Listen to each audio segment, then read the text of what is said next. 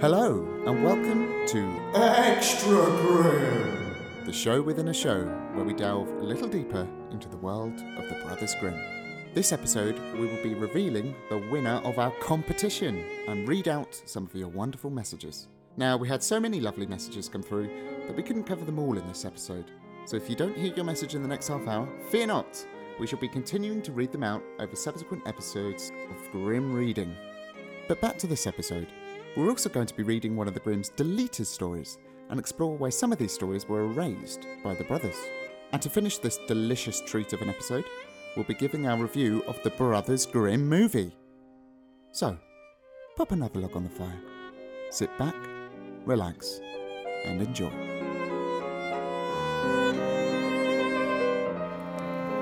Hello.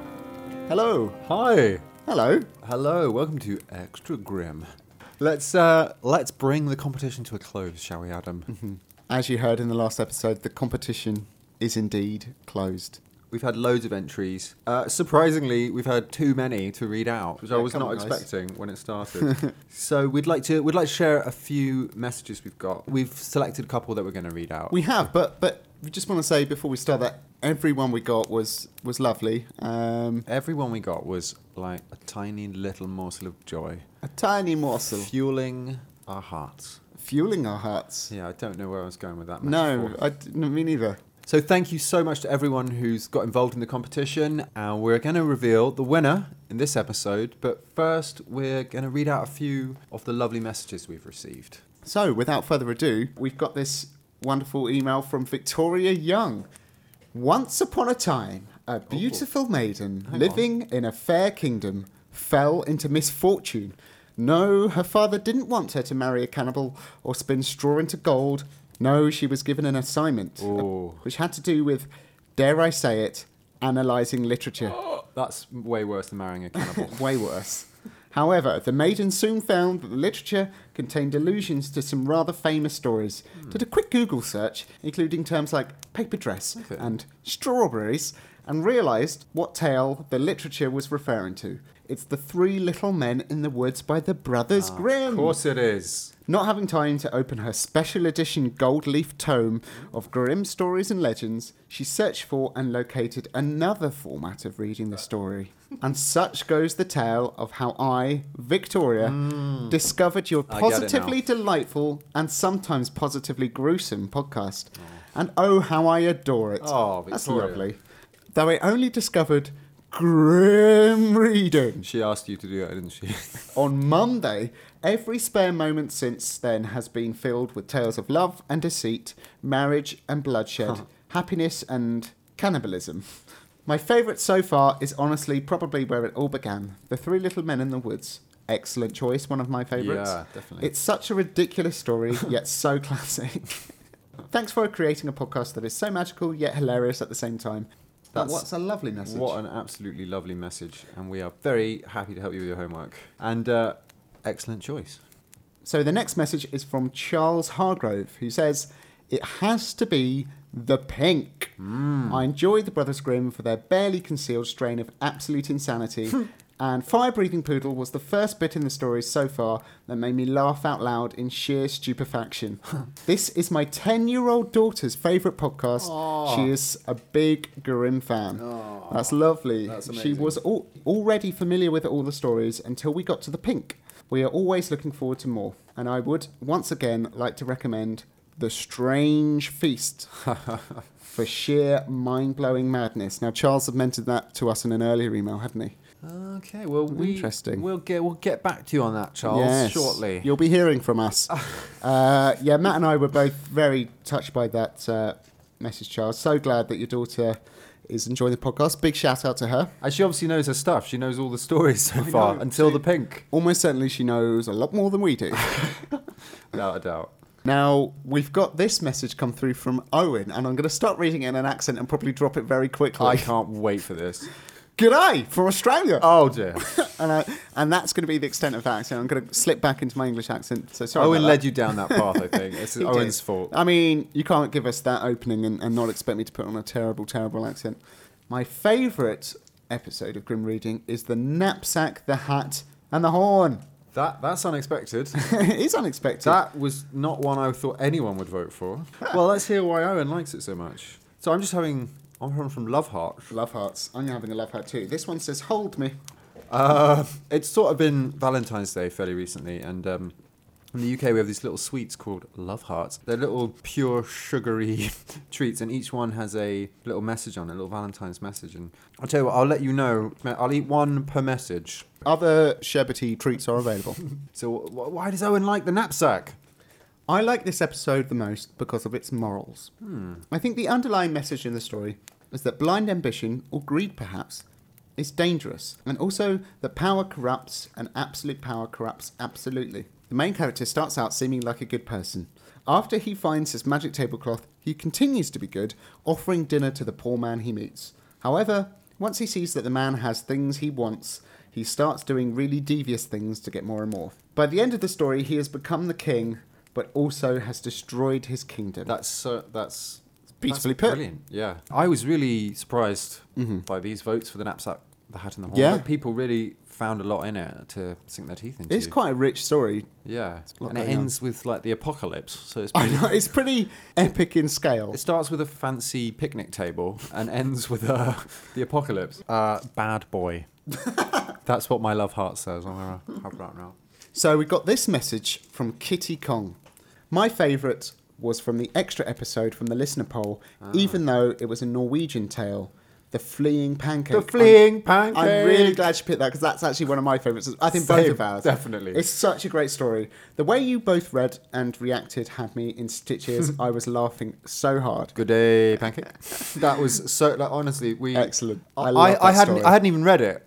Like Adam just picked a random story, Yeah. so we hadn't even prepared for that, and it was just one of the best without any peach. preparation. I love that story. That was great. And so um, excellent choice there by Kitty. Kitty uh, has also said she sent us a message uh, a long time ago, right at the beginning. Um, she she's a big fan of Brothers Grimm, and she said her favourite story from the Brothers Grimm is Clever Gretel or Gretel. So she's desperate to hear that. She also said she loves The Fisherman and His Wife and The Goose Girl.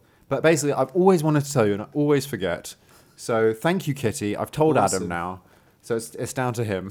Yeah, right, pressure's on to me to pick what you've suggested. Yes. I mean, those are some good suggestions. So, yes. First love. uh, first love. That's what my other love heart says. So, Rihanna says, I've had so many laughs and received so many strange looks when enjoying the tales and the brilliant running commentary on the Grimm stories.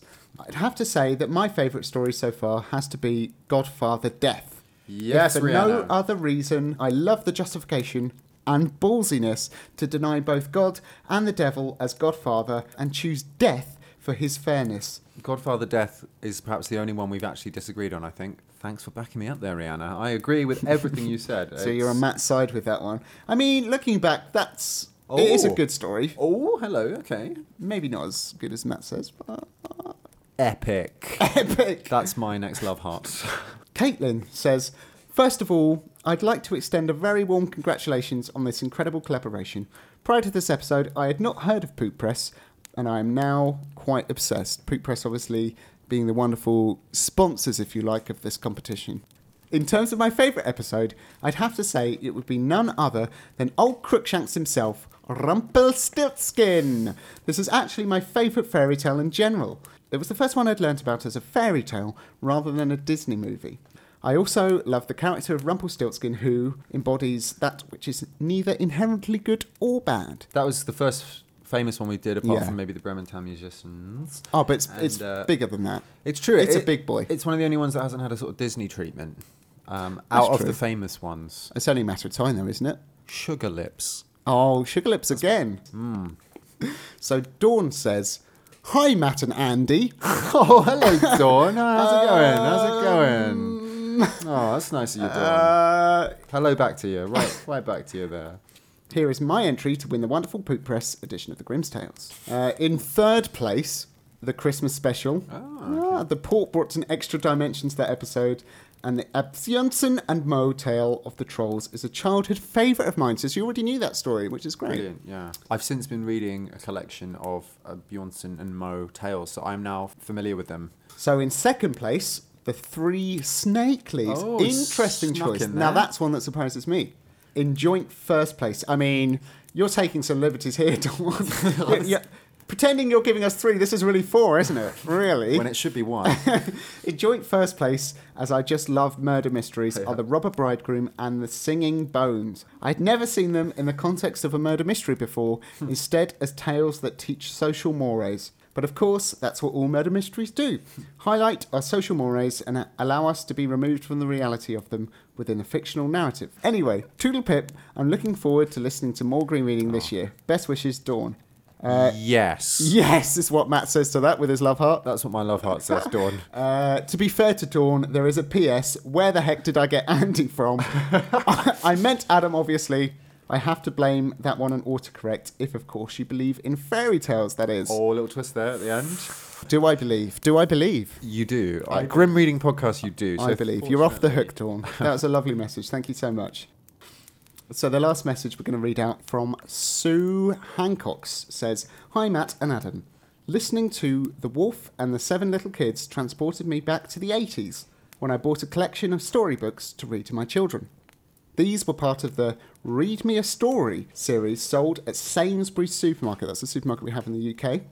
Money was extremely tight, and I could only afford to buy one book a fortnight, so they were very precious to me. I read them to each of my three children at bedtime over the years from about age five. Hopefully, I've not damaged my little darlings too much. I'm sure you haven't. My daughter has asked I pass them on to her to read to her son. That's hmm. lovely. And my eldest son went on to be a teacher Oh. And host of Totalus Rankium. I've listened to 15 episodes so far in three days. Uh, that's, I Wow. mean, I hope you're okay. Keep up the good work, guys. I absolutely love the podcast. Regards, Sue Hancocks. Oh, that's fantastic. That is amazing. Thank you, Sue. So that is the the dear mother of uh, Rob Of from Rob. Totalus Rankium fame. Yeah. Another podcast from the Rexy pod fam. Absolutely. Lee. Totalus played a, an advert for Grim Reading Podcast on their latest Roman Emperors episode. They did.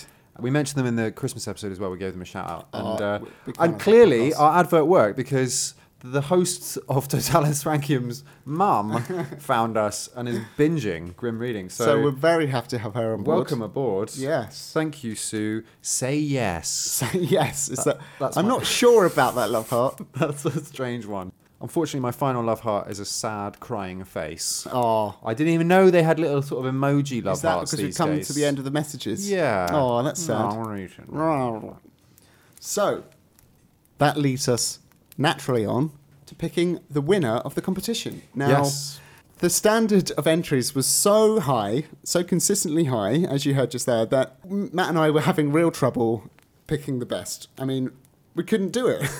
It was impossible. It was basically impossible. Uh, we've given ourselves an impossible task. So, what we've decided to do is to put everyone's names in a hat, Yeah. or in this case, a bowl, uh, which I've got right here, and uh, give that a little shuffle, and we'll pick out the winner at random. So, I mean, Yeah. I'm feeling very tense right now. I can't Me wait too. to, to I'm find really out tense. who's won. But at least if you haven't won, it's not our fault. Don't don't be annoyed. So essentially, what we're doing here is to absolve us of any responsibility by putting you in the hands of random chance. Genuinely, every message was just It was. It really was. just ridiculously Oh, nice to receive. So we have the best listeners, so thank you so much. Uh, I don't know if you'll hear it on the mic here, but mixing it up, making it fair. all right, and the winner Oh, is Dawn Nelson, hey, Dawn. whose favourite story was the robber bridegroom and the singing bone. Once we get in touch and sort out the details, you have a lovely uh, grim reading book winging its way to you. That book will be winging its way over to you before you know it. It's a magical book.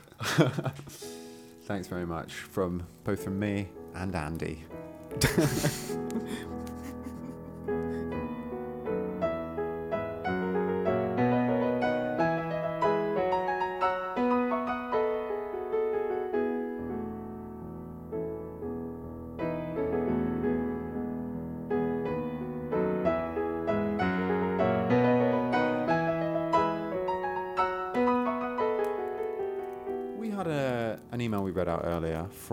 Charles Hargrove, and Charles said, I would once again like to recommend The Strange Feast for the sheer mind blowing madness. Do you remember? I do remember. And he said once again. Well, Charles was our first ever emailer that we ever got. Oh, he was indeed. Way back in 2018. um, we were featured on Rex Factor podcast. We featured. They they gave us a shout out, which was amazing in the Yeah. finale of the second series. We've mentioned them before. Rex Factor. We are proud members of the Rex Rexy Pod Very- family Very proud members. who inspired us to do what we do. And uh, after we got a shout out on their podcast, we received an email and we were both very excited. Yes, indeed. First one from Charles, and he said, I was led to your podcast by Rex Factor and I'm anxious to dive in. Well, he clearly has, along with his daughter, and we're thrilled to have you both as listeners. he dove in. He, dove right in He there. doved. He doved in. We do struggle with past participles on this show. It comes up an awful lot. He dove. He dovened. Uh, Charles continued to say, I was just wondering when you were going to get to the hands down freakiest Grimm story, The Strange Feast. I try and tell people about this story, and they think that I'm making it up. Uh, that makes me very, very, very intrigued. Well, the then, you and Charles will be pleased to hear that we are now going to read The Strange Feast. Oh, I can't wait. Just keep in mind, hands down freakiest grim story. Those These are Charles's words. This is- yeah, big words. Big words. People Charles. think I'm making it up, he also Oh, says. Charles, you have piqued my interest. Uh, I just hope you're not going to let me down. Should we dive in? Let's do it. Let's dove. The Strange Feast. A blood sausage. That's already too much It's for off to a great start. Those are the best three words for opening anything in Can the you English think language. of a better way to start a story than a blood sausage? A blood sausage and a liver sausage oh, had yes. been friends for some time. Oh, And the blood sausage invited the liver sausage for a meal at her home. At dinner time, the liver sausage merrily set out for the blood sausage's house. But when she walked through the doorway, she saw all kinds of strange things. There were many steps, and on each of them she found something different. A broom and shovel were fighting with each other. and there was a monkey with a big wound on his head. And more such things. uh, this is already possibly the greatest story I've ever heard. That just she just walks in on a scene unfolding, Yeah. broom and a shovel, having a tussle, monkey with a wound on its head, just sat on different steps. And more such things. And more such things. Obviously, that you know that kind of thing, but just more. You know, that often. sort of thing. Monkey with the wound, broom and shovel yeah, fighting. that sort of thing. You know, Yeah. the you know the ones. The liver sausage was very frightened and upset by this. I can imagine. Nevertheless, she took heart and entered the room and was welcomed in a friendly way by the blood sausage. The liver sausage began to inquire about the strange things on the stairs, but the blood sausage pretended not to hear her, or made it seem as if it was not worth talking about. Or she said something about the shovel and the broom, such as, Oh, that was probably my maid gossiping with someone on the stairs. Uh, and she shifted the topic to something else. I would be amazed if I could shift the topic away from uh, broom and a shovel fighting Uh, in it. Adam, I was just coming up to your flat and. Yeah, uh, don't worry, but that's probably just some weird yeah, trick yeah. of the light. No, trick no, of the light. there was- no, there was a monkey with a wound the, on its the head. meal that we're cooking, There was a monkey with a wound on its head, Adam. You couldn't do it. How can you shift the topic from that? Oh, he's my maid, probably. She's very hairy. um, then, uh, then the blood sausage said she had to leave the room to go into the kitchen and look after the meal because they're having a meal together. Uh, she wanted to check to see that everything was in order and nothing had fallen into the ashes. The liver sausage began walking back and forth in the room and kept wondering about the strange things. Mm-hmm. Until someone appeared. Mm-hmm. I don't know who it was, and said that's what that's what it says in The the story storyteller doesn't even Yeah. know who it was. and said, Let me warn you, liver sausage. You are in a bloody murderous trap. You'd better get out of here if you value your life. the liver sausage didn't have to think twice about this. She ran out of the door as fast as she could, nor did she stop until she got out of the house and was in the middle of the street. So she's like panting, like yeah, got away from the house. she looks around and saw the blood sausage standing high up in the attic window with a long, long knife that was gleaming as though it had just been No sharpened. way. The blood sausage threatened her with it and cried out, If I had caught you, I would have had you. The end.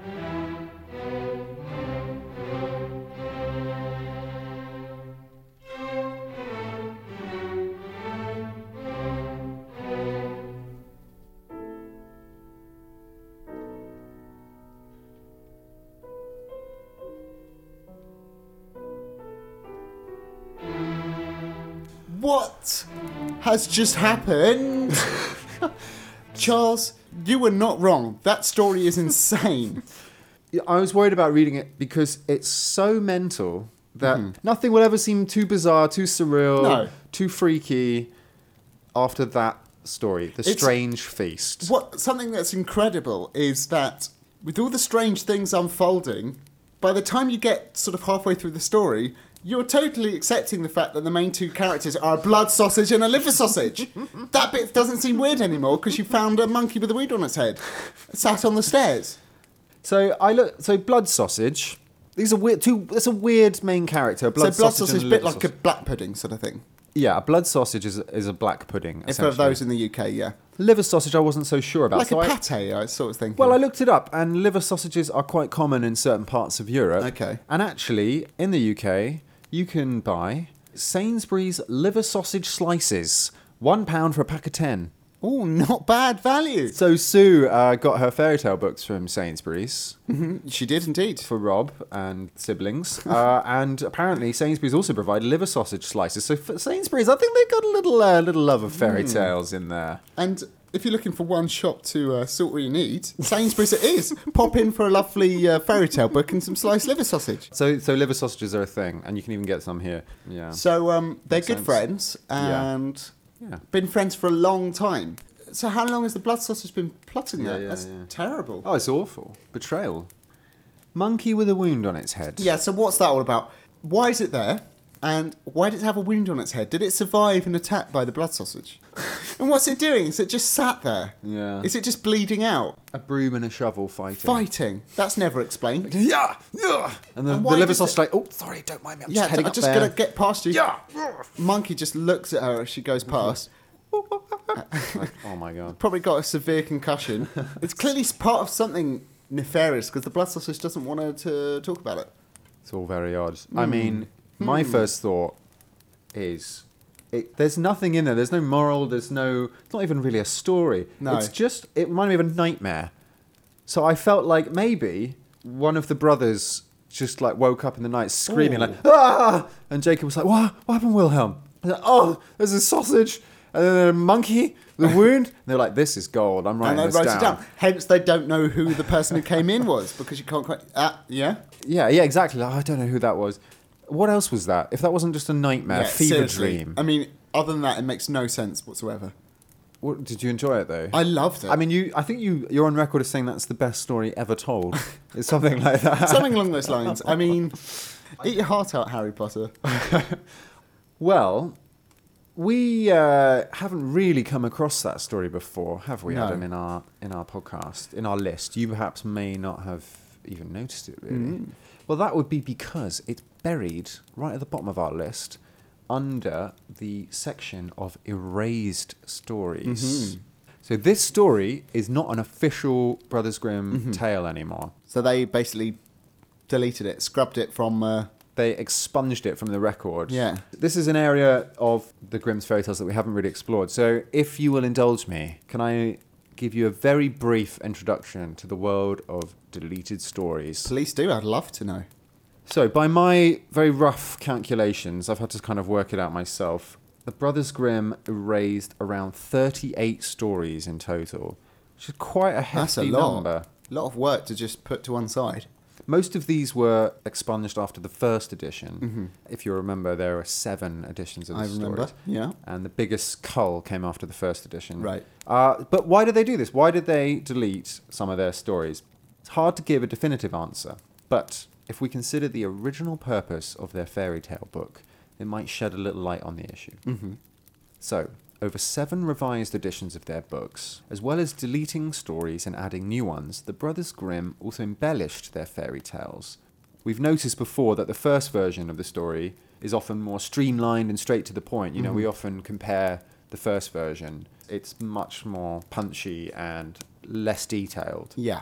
If you hark back to our first ever Extra Grim episode, where we looked at translations, you'll remember that the original purpose of collecting these stories was based in romantic notions mm-hmm. of capturing the voice of the German speaking people. Yeah.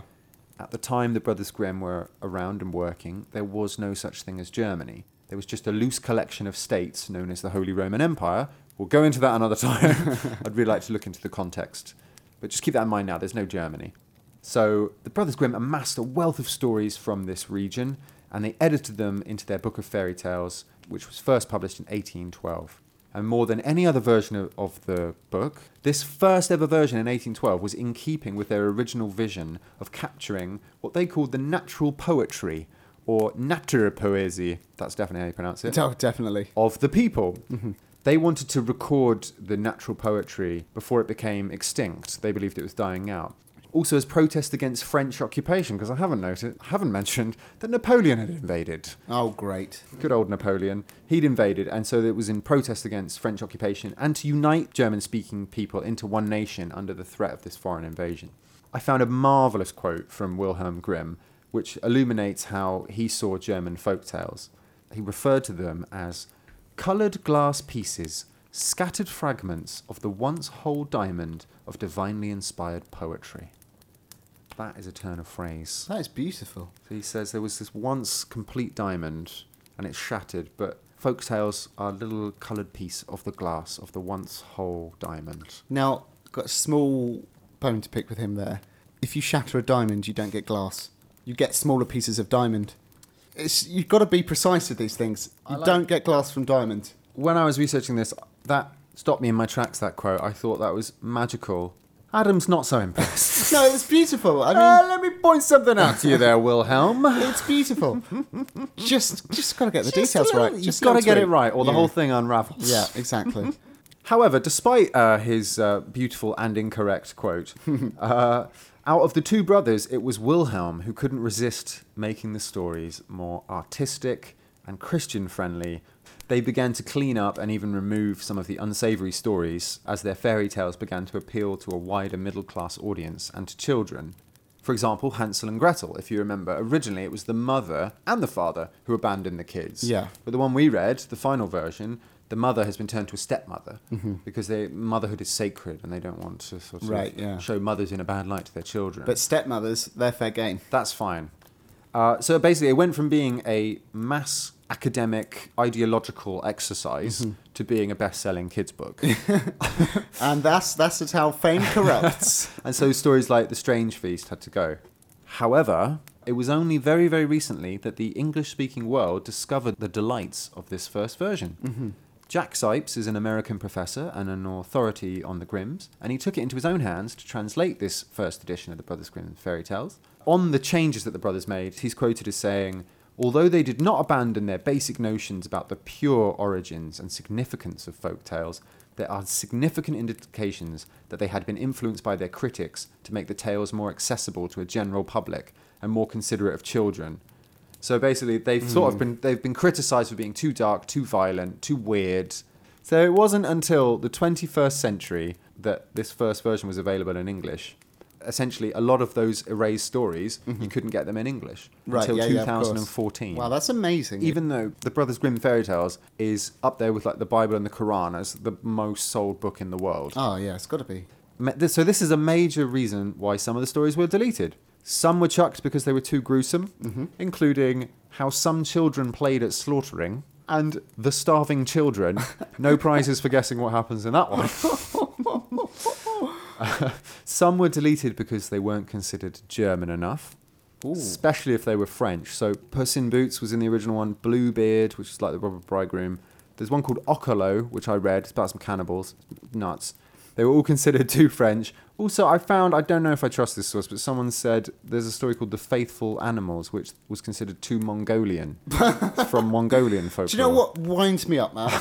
when a story's Oh, just yeah. a little bit too Mongolian. Oh, don't get me started. Ah, I'm sick of it.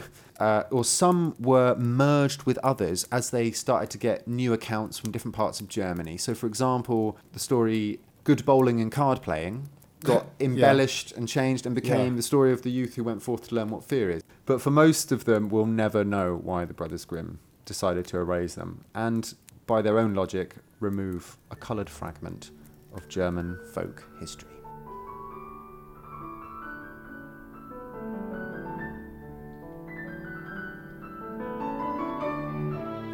Finally, Finally, at the end of last week's episode, we stuck the Brothers Grimm movie in the Castle DVD player. We did indeed. And we gave it a little watch, didn't we? We did Brothers Grimm movie. I, with foresight, jotted down some notes. Adam didn't, so I'd like Adam to kick things off. I want to see what, from the top of your head, tell me about the Brothers Wow. Grimm Okay. movie. From memory, Will and Jake, Damon and Ledger. Damon and Ledger, Will, Will and Jake, brothers. Uh, Will was sort of uh, thinks himself a bit of a Lothario, Hmm. very confident man. Jake can't quite get a handle on him. He's just weird. He's just weird. And he just constantly made weird sounds, like Yeah. like a little puppy. It was bizarre. It was non-stop. They Germany's occupied by a stupid French general bloke. Yeah, Jonathan Um, Pryce. he has got an Italian bloke working for him who tortures people. That's not really explained why, he just does. Yeah, he likes it. He loves it. For some reason, he's there and they go to a town to. Uh, kids will keep going missing. Are you going to try and remember the plot? I don't think the writers knew the plot. No, I don't think anyone knew the plot from beginning to right through uh, post production to selling the DVD. I don't think anyone at any point in that chain knew what that on earth was going on. I th- so I think what Adam's getting at here is it's kind of like a fun Hollywood movie, but it has the most surreal, bizarre moments. So, uh, would you like to hear my notes? This might jog your memory for a few things. Yeah, I seem to remember trees kept running away. That was weird. A lot of geese that kept running There everywhere. were a lot of geese. And we watched the sort of uh, making of, and they kept talking about the geese. I think Terry Gilliam, the director, loved them. Yeah, I've yeah. written here Brothers Graham. I don't know what that is. Brothers Graham. Someone at one point says Brothers Graham. I'm sure. they- Brothers Graham. uh, I've written accents.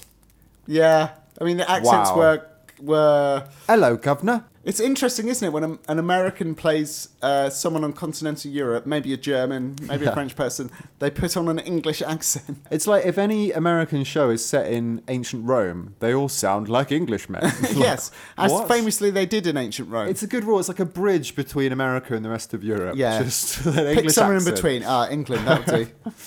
Uh, I've written here, trust the toad. I think Matt Damon says, "Trust the toad," Yeah. and Heath Ledger gives him the best look you've ever seen in your life. He sort of he leans entirely to one side and gives Yeah. him the most withering look. Like, what are you talking about? It was definite in meme That- territory. there should be a GIF of that everywhere on the internet. It was amazing. So there's this weird scene where a horse swallows a child. A horse sort of spits like spider webs on a Cobwebs child. on a child, and then drags it. it in. Then the horse runs into the forest with his a ginormous bulging belly Yeah. because it's eating a child. It was literally insane. It was certifiably insane. Yeah. That this movie was just completely. I didn't have a clue what was going on at any point. Yeah, Most important part here, I Adam. think you're going to talk about the bit at the end, don't you? No, no. First of all, Oh, get ready. This is gonna. You're. I can't believe you haven't remembered this. I've written here, Slipper the goldfish. I'd forgotten about that. Matt, Da- there's a there's a, a fearless woman from the village who Le- Lena Headey. He's having none of the Grimm's nonsense, and I think Matt Damon's character Will quite Yeah. likes that, and he is Yeah, yeah. sharing uh, with his brother that he plans later to slip her the goldfish. It was irrelevant. He just said something like, "Not sure I trust her, but I'd slip her the goldfish." Yeah. And we were like, "Whoa, whoa, whoa, whoa, whoa." Yeah, Pause, pause, pause, whoa, whoa, whoa, whoa. We rewound that. Did he just say that? Yeah, he did. Did he say slip her the goldfish? He Now, did. me and Adam are Brits, and I don't know if they thought that was a British term or an expression. It's not. It's not. And to be honest, the only thing we thought that could possibly mean is very filthy and rude. Mm-hmm. I'd slip her the goldfish. And in fact, if you look at it online, the only reference you can find to that phrase is quoting the film. So Saying, some what does it mean? writer wrote that for that film. Now, the main part of bulk of my notes on the film here is what you were thinking of. The, the amazing scene at the end. this is what I jotted down. So this is the climactic scene. the Pinnacle of the film. So basically, I just want to set the scene for you. There's a huge tower, like a Rapunzel type tower. They're trying to get in the top. Jake is sitting in a little catapult.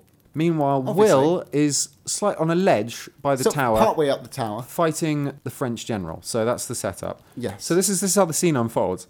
You know, the French general's got him pinned down on the He's floor. got yeah. Will uh, gets a flaming crucifix. No, uh, he picks up the crucifix, then it bursts into. Excuse flame. me. Then it bursts into flame. Yeah. He punches the French general in the face With a flaming crucifix. With a flaming crucifix. then he stabs him, uh, so he's going to die. You know, spins around. He's Yeah. holding the French general over the ledge now. Who then says, uh, "All I wanted was a little order. A slice of quiche would be nice." Yeah. So he makes a little French joke. Oh, there. He that's a says, great French joke. I'm joke. only invading Germany just to bring some order. Then he falls off the ledge, knocking over a big rock, which triggers the catapult which Jake is sitting in, firing Jake up Into the bottom tower.